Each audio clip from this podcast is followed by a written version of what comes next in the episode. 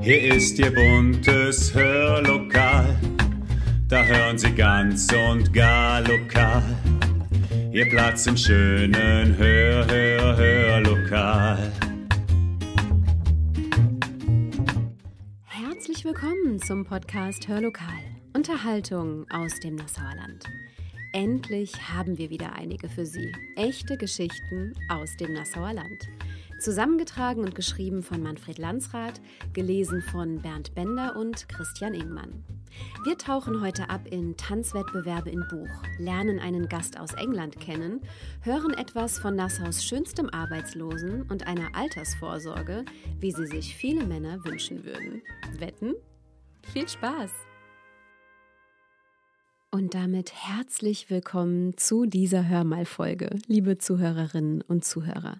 Lange haben wir vom Hörlokal darauf gewartet, aber dann, vor einigen Wochen, ziemlich genau nach dem Michelsmarkt, konnten wir endlich wieder etwas von ihm lesen. Manfred Landsrath, der uns über die neuen sozialen Kanäle im Internet seit über einem Jahr immer wieder mit alten Geschichten aus dem Nassauer Land beglückt, hat wieder zur Tastatur gegriffen und uns mitgenommen in die guten alten Zeiten der 60er und 70er Jahre in und um Nassau.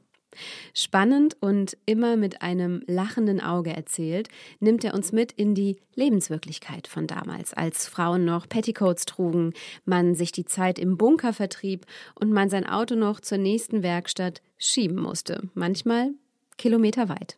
Tja, das waren noch Zeiten. Oder anders, das waren wohl noch Zeiten, denn auch ich kenne sie ja nur aus Erzählungen. Oder eben aus der Musik von damals.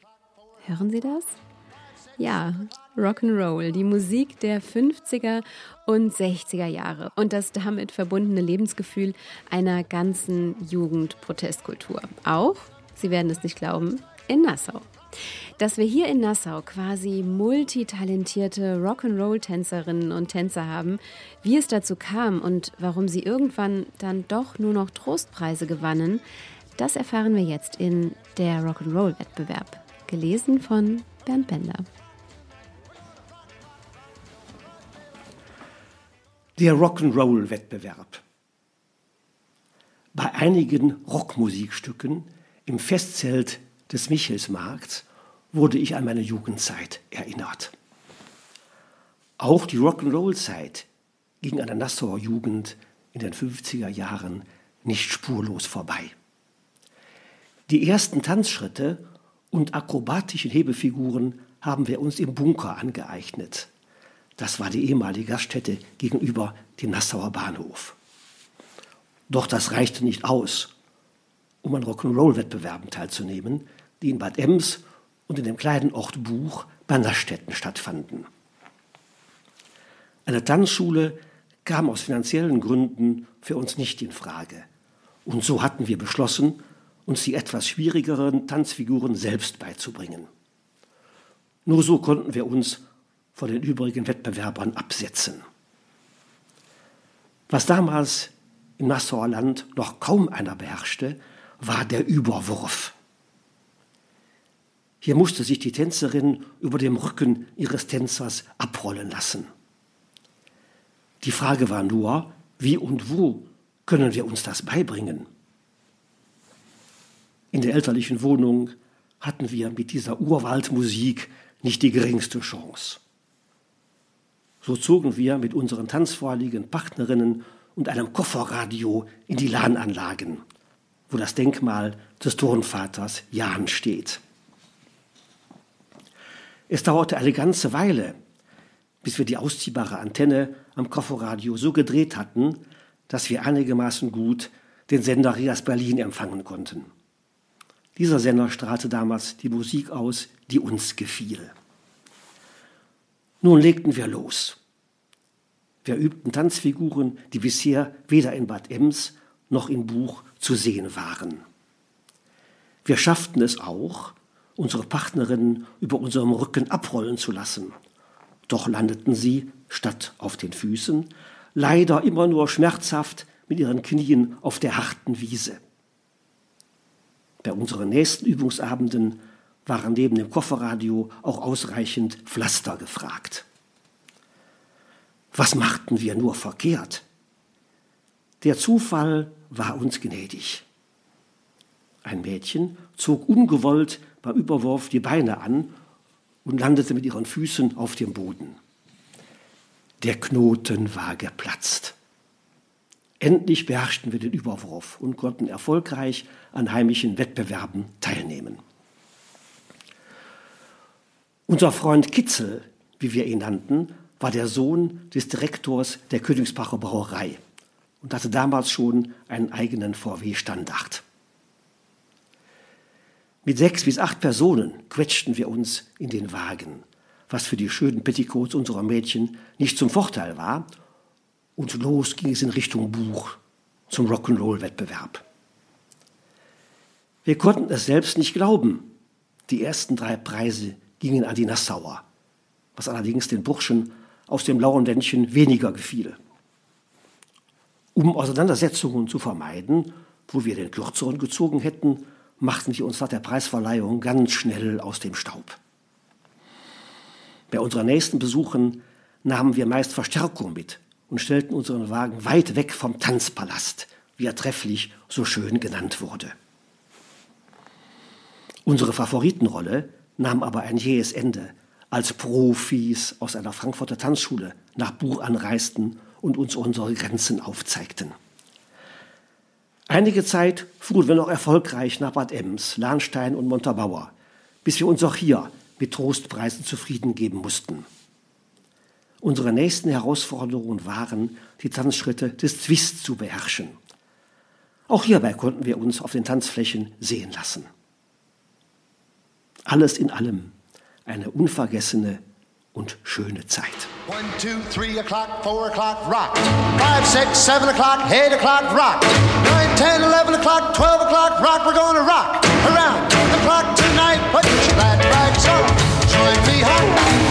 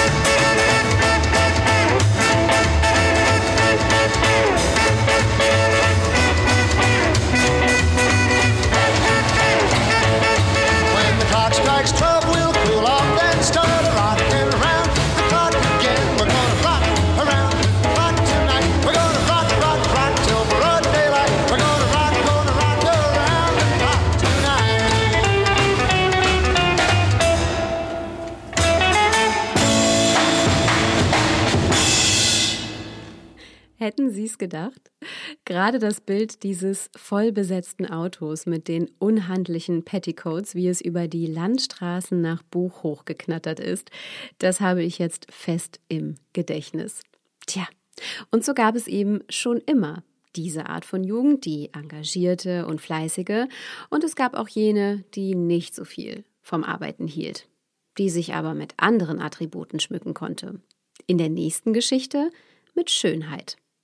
Ob er, um den es jetzt geht, diesen Titel wirklich trug oder ob Manfred Landsrath seine Geschichte einfach nur so nennt, wir werden es nie erfahren.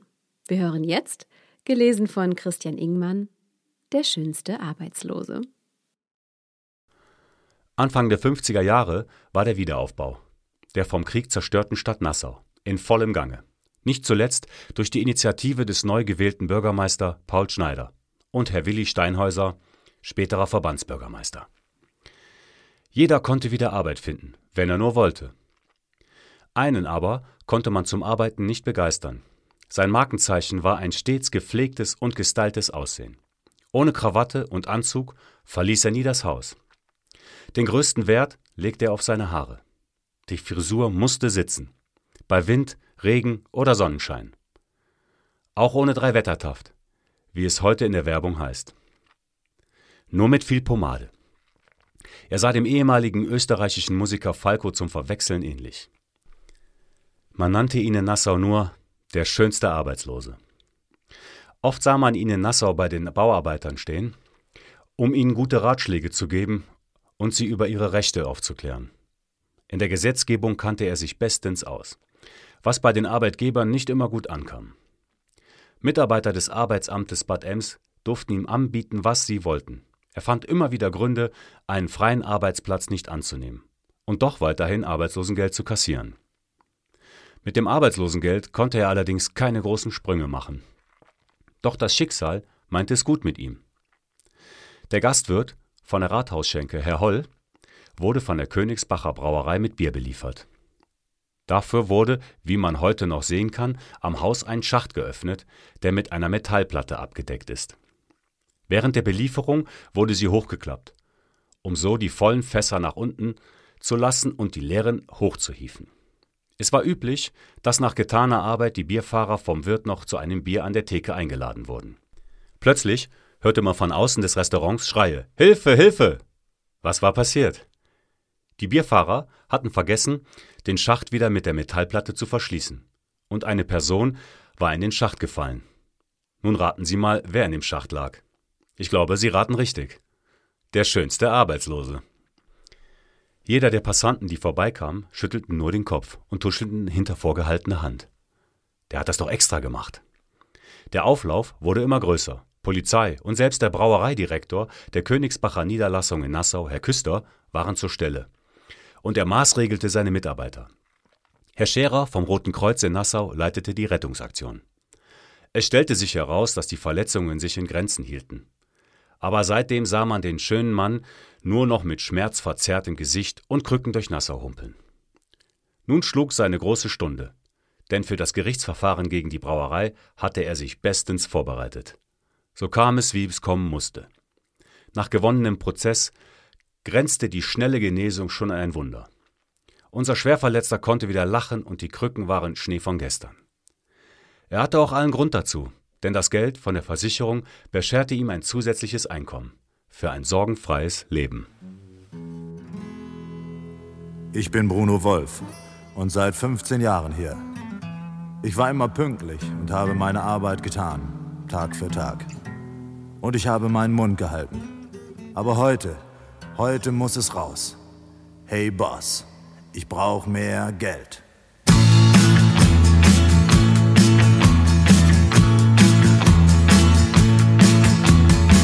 Jeden Morgen fahr ich mit dem Fahrrad in Betrieb und schaffe mich und tue meine Pflicht. Und wer da glaubt, dass ich da nur eine ruhige Kugel schieb, bei mir da gibt es solche Sachen nicht. Ich bin doch einer, der die Firma stützt und der sie hält, der nie auf krank macht oder so, der sich noch richtig quält. Hey, hey, hey Boss, ich brauch mehr Geld. Boss, ich brauch mehr Geld. Seit Wochen schon liegt meine Frau im Bett und hustet stark. Und Kinder hab ich reichlich hier zu Haus. Früher machte sie noch nebenbei eine echte Mark und mein Ältester trug morgens Zeitung aus. Seitdem der eine Braut hat, lebt er in der anderen Welt. Und deshalb kommt es, dass mir heute jeder Groschen fehlt. Hey, Boss, ich brauch mehr Geld. Hey, hey, hey Boss, ich brauch mehr Geld. Ich will ja keine Schlösser bauen, nur eben, dass es reicht. Denn gerade so ein Mann wie ich, der hat's nicht immer leicht. Der will auch mal in Urlaub fahren mit Kindern, Frau und Hund. Denn viel zu lange leben wir schon von der Hand in den Mund. Hey, hey, hey. Hey. Hey. Hey. Hey. Boss, ich brauch mehr Geld. Wer Sorgen hat so viel wie ich, der trinkt doch mal ein Bier und kommt am Abend spät nach Haus. Und wenn man nicht viel Geld hat, dann sind schnell die Taschen leer. Und deshalb ist bei mir der Ofen aus. Grad darum hat sich meine Frau bestimmt auch so verkühlt. Aus diesem Grund bin ich jetzt hier, auch wenn sie nicht gefällt. Hey Boss, ich brauch mehr Geld. Hey, hey, hey Boss, ich brauch mehr Geld. Hey, hey, hey, hey, ich brauch mehr Geld. Hey, hey, hey, Boss, ich brauche mehr Geld. Die jetzt folgende Geschichte, liebe Zuhörerinnen und Zuhörer, die enthält von allem ein bisschen. Ein bisschen Zufall, ein bisschen Erinnerung, ein bisschen Liebesschmerz und auch ein bisschen Schreck. Denn ja, auch das, was Sie im Hintergrund hören, spielt eine Rolle in dieser besonderen Geschichte. Ein Wildschwein. Was das mit einem Reisenden aus England zu tun hat, warum er überhaupt nach Nassau kam und welche Zufälle ihn zu einem Nassauer Original, nämlich Kfz-Meister Heinrich Schneider, brachten, das erzählt Ihnen jetzt Bernd Bender in der Geschichte vom Schneider Heine. Ein Nassau-Original war der Kfz-Meister Heinrich Schneider. Das war der Vater von Dieter Schneider, den ja viele kennen. Schneider Heine, wie er genannt wurde, hatte außergewöhnliche Fähigkeiten, was das Reparieren von Motoren anging. Die Leute sagten immer, der braucht die Motore nur anzugucken, da laufen sie wieder. Nach dem Kriegsgeschehen eröffnete Herr Schneider eine Werkstatt auf einem Trümmergrundstück auf der Ech. Das war hinter dem Hotel zur Krone. Er zimmerte und nagelte sich selbst einen Schuppen zusammen, den er als Werkstatt nutzte. Sein Ruf als Mann für alle Fälle, was das Instandsetzen von Motoren betraf, ging weit über Nassau hinaus. An einem Julitag, als meine Freunde Karl, Willi und ich wie an jedem Tag nach der Schule unsere Freizeit auf dem Fußballplatz verbrachten, der damals noch auf dem jetzigen Gelände der Tennisplätze lag, sahen wir von der Schleuse her einen Mann kommen, der sein Motorrad schob. Er winkte uns zu, als ob er uns etwas fragen wollte. Wir gingen zu ihm hin und er fragte uns nach einem Mr. Schneider. Ich sagte zu meinen Freunden, der meint bestimmt den Schneider Heine. Es lag ja auch nahe. Warum sollte er sonst sein schweres Motorrad Marke Enfield schieben? Nun halfen wir drei ihm, das Motorrad zum Schneider Heine auf den Brühlweg Richtung Echt zu schieben. Die letzten zehn Meter mussten wir uns nochmal ins Zeug legen, denn der Schuppen, also die Werkstatt, lag circa zwei Meter höher als die Straße. Als wir oben waren, wurden wir von unserem Engländer großzügig entlohnt. Unser erster Weg führte uns zu Busche Eisbütche und der zweite Weg zu Schuhmacher Feldens in der Obernhofer Straße. Unsere Frage war, ob er uns für das restliche Geld einen neuen Fußball nähen oder besorgen könne, was er mit einem Kopfnicken bestätigte. Unser alter Lederfußball war so schwer geworden, da er schon einige Lahnaufenthalte hinter sich hatte und somit für einen Weitschuss nicht mehr geeignet war. Auf unserem Nachhauseweg gingen wir wieder den Brühlweg entlang und hörten das Knattern eines Motorrads. Schneider Heine hatte es wieder zum Laufen gebracht. Wie wir erfahren haben, hatte das Motorrad in Bad Ems seinen Geist aufgegeben und der Engländer fand in ganz Ems keine Werkstatt, die das Problem lösen konnte. Ein Passant hatte ihm geraten, es einmal in Nassau zu versuchen und so hatte der Mann das schwere Motorrad von Ems bis nach Nassau geschoben. Er war außer sich vor Freude, als sein Motorrad wieder lief und lud Herrn Schneider zum Essen und Trinken in das Gasthaus zum Stern ein. Dort wurde er von Herrn Schneider das zweite Mal überrascht. Herr Schneider war nämlich nicht nur Kfz-Meister, sondern auch ein passionierter Jäger. Statt wie es für einen Jäger üblich ist, sein Jagdhund zu Schulze Willi, also dem Gastwirt, mitzubringen, brachte Herr Schneider ein Wildschwein mit. Ja, Sie hören richtig, ein Wildschwein. Als Überläufer hatte sich Lieschen, wie sie genannt wurde, dem Hund von Schneiders so angepasst, dass er sich wie ein Hund unter den Tisch legte und sich auch gerne kraulen ließ. Als Frischling hatte Herr Schneider es von einer Treibjagd aus Seelbach mitgebracht. Die Aufzucht gestaltete sich nicht ganz einfach denn es benötigte mehrmals am Tag größere Mengen Ziegenmilch. Schneiders hatten genügend Platz im Hof, und so hatte der Jagdhund auch einen Spielkameraden. Egal, wo Herr Schneider mit und auch ohne Hund hinging, das neue Familienmitglied mit dem Namen Lieschen war immer dabei. So kann ich mich erinnern, als Herr Schneider in der Metzgerei Hammerstein einkaufte, lief Lieschen mit bis in den Verkaufsraum. Gerne hätten die Schneiders gesehen, wenn auch schweren Herzens, dass Lieschen wieder ganz dahin laufen würde, wo es hingehörte, nämlich in den Wald. Als ausgewachsene Bache war Lieschen nicht mehr ganz ungefährlich. Es hatte eine Unart an sich, indem es auf Passanten zurannte und kurz vor ihnen nach rechts oder links abbog. Die Schrecksekunde und der Aufschrei waren groß, dass manchem das Herz in die Hose rutschte. Schneiders durften das Hoftor in der Feldstraße zum Wald auflassen, so oft sie wollten. Zuerst nach einigen Stunden, dann nach Tagen stand Lieschen immer wieder im Hof. Erst als der Hund von Schneiders verstorben war, wurden die Abstände der Besucher von Lieschen größer, bis es eines Tages für immer wegblieb. Nach einem guten Essen und einigen Gläsern Wein wollte Herr Schneider doch wissen, wo sein spendabler Kunde herkam und was ihn an die Lahn verschlagen habe. Herr Schneider erwartete eine kurze Antwort, doch Mr. Graham Morris aus Birmingham schüttete ihm sein Herz aus. Als junger Soldat hätte er einige Orte an der Lahn kennengelernt.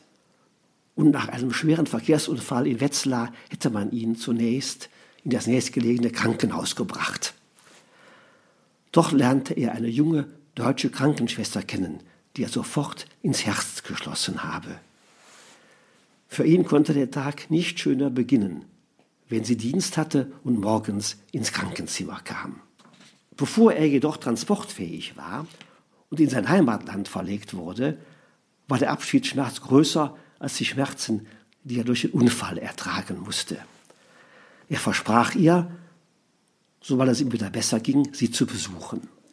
Nach anfänglichem Briefwechsel riss jedoch mit der Zeit der Kontakt ihrerseits ab. Nun waren bereits zwei Jahre ins Land gegangen und er wollte und konnte seine große Liebe nicht vergessen. So machte er sich mit seinem Motorrad auf den langen Weg nach Wetzlar.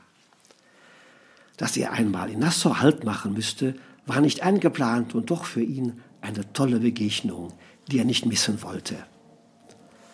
Als Herr Schneider sich von Mr. Graham verabschiedete, sagte er zu ihm, ob Sie Ihre große Liebe wiederfinden werden, das kann ich Ihnen nicht voraussagen. Was ich Ihnen aber voraussagen kann, ist, dass Ihre Enfield, Ihr Motorrad, Sie ohne Probleme bis nach Wetzlar bringen wird.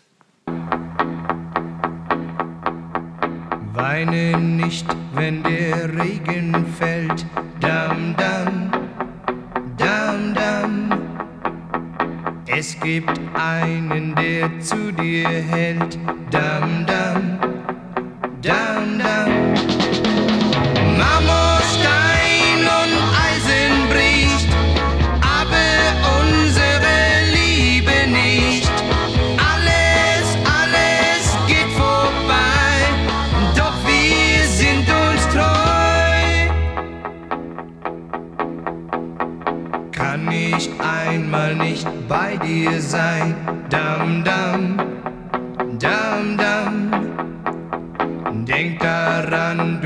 nicht allein. Dam,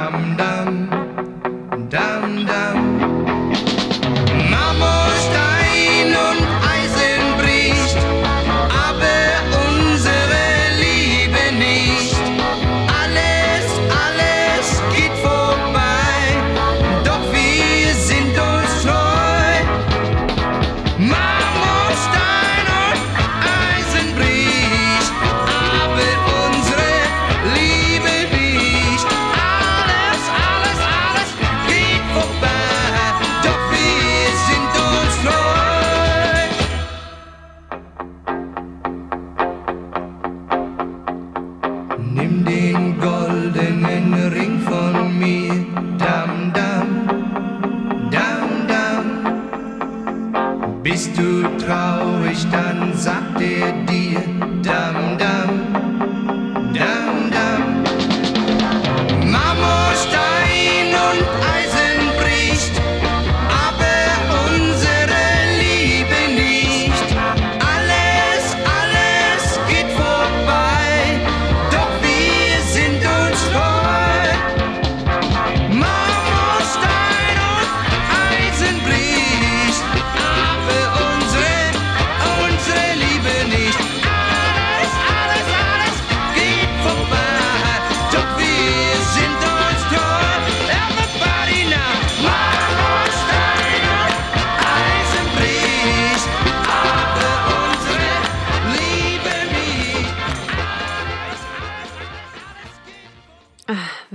Klassiker, oder?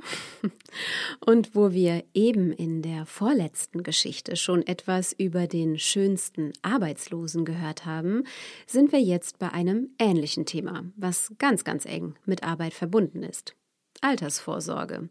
Über diese sollte man sich ja bekanntlich schon ganz früh Gedanken machen. Das war auch in den 60er Jahren nicht viel anders. Bernd Sch, Sie werden ihn vielleicht noch kennen, sah das alles ein bisschen lockerer.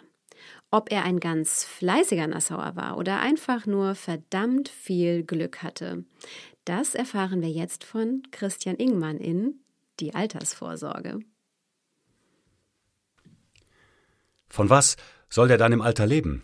wurde in Nassau Anfang der 60er Jahre über Bernd Sch gelästert. Nur weil er das Arbeiten nicht erfunden hatte. Arbeiten lag nicht in seiner Lebensplanung. Flirten und Tanzen war Bernds Leidenschaft. Es gab von Nassau bis Koblenz und Wiesbaden kein Tanzlokal, was er nicht kannte. Er besaß kein Auto und so fuhr er nach Richtung Koblenz mit dem Zug und nach Wiesbaden mit dem Bus, um im Parkcafé am Tanztee teilzunehmen. Immer auf der Suche nach seiner Altersversorgung. Sein Lieblingstanzlokal war jedoch die Rote Mühle in Bad Ems, da dort das Publikum seinem Niveau und Ansprüchen entsprach. Es war an einem Samstagabend, als ich noch einen Brief in Nassau an der Post einwarf und mir Bernd begegnete und mich bat, ihn nach Bad Ems zu fahren. Da ich auch nichts Besseres vorhatte, lag es auf der Hand, die Rote Mühle anzusteuern. Seinen Platz hatte Bernd meistens an der Bar, denn er wollte sehen und gesehen werden. Doch die Witterung war so angenehm, dass ich vorschlug, auf der Terrasse Platz zu nehmen. Zumal der Mond in voller Pracht schien und man jeden Gast an den Tischen ohne zusätzlichem Licht erkennen konnte. Wir bestellten zwei Escorial Grün und der Abend nahm seinen Lauf. Ich bemerkte, dass Bernd schon mit den Hufen scharte. Zwei Tische weiter saß eine elegante, attraktive Dame mittleren Alters mit einem jungen Mann, der ihr Sohn sein konnte. Nach einem kurzen Augenkontakt war es für Bernd klar, dass er sie zum Tanzen aufforderte. Dabei vergaß er nicht, den jungen Mann zu fragen, ob er es gestattete, mit der Dame zu tanzen. Was er und sie auch einwilligten. Im Gespräch erfuhr er, dass der junge Mann ihr Chauffeur sei und sie von einem Kuraufenthalt aus Baden-Baden einen Stopp in Bad Ems einlegten. Doch er wollte mehr erfahren, und so erzählte sie ihm, dass ihr Wohnsitz in Düsseldorf sei und nach langer Enthaltsamkeit durch den Tod ihres Gatten nun wieder Freude am Leben gefunden hätte. Das Tanzen gehöre zu ihrer großen Leidenschaft. Nun, er hatte den Fisch an der Angel, nach dem er schon lange suchte. Beim letzten Tanz bat er um ihre Adresse, die sie ihm auch gab, und ihn später nach einigen Telefonaten nach Düsseldorf einlud. Er konnte es kaum erwarten. Und seine nächste Bahnfahrt war Düsseldorf, wo er am Bahnhof von ihrem Chauffeur abgeholt wurde. Auf der Fahrt erfuhr er, dass die Dame die Frau eines verstorbenen angesehenen Industriellen sei und ihr Haus etwas abseits der City läge. Als er sich der Villa näherte, blieb ihm die Spucke weg. Sowas hatte er sich in seinen kühnsten Träumen nicht vorgestellt. Es blieb nicht bei der einen Einladung und immer öfter sah man Bernd zum Nassauer Bahnhof laufen. Die Aufenthalte in Düsseldorf wurden immer länger, bis er Nassau ganz den Rücken kehrte. Nun war er da angekommen, was ihn schon immer vorschwebte. Ab jetzt verkehrte er nur noch in Luxushotels, wo ihm die Türen geöffnet und die Koffer aufs Zimmer gebracht wurden. Die Rolle, die er jetzt spielen konnte und durfte, war ihm wie auf dem Leib geschnitten. An Frauen haperte es bei Bernd nie, daher wusste er, was Frauen lieben. Er machte ihr den Hof und las ihr die Wünsche von den Lippen ab, was sie in vollen Zügen genoss. So brauchte er sich über seine Altersvorsorgung keine Gedanken mehr zu machen. Und all die über ihn gelästert hatten, habe er eines Besseren belehrt.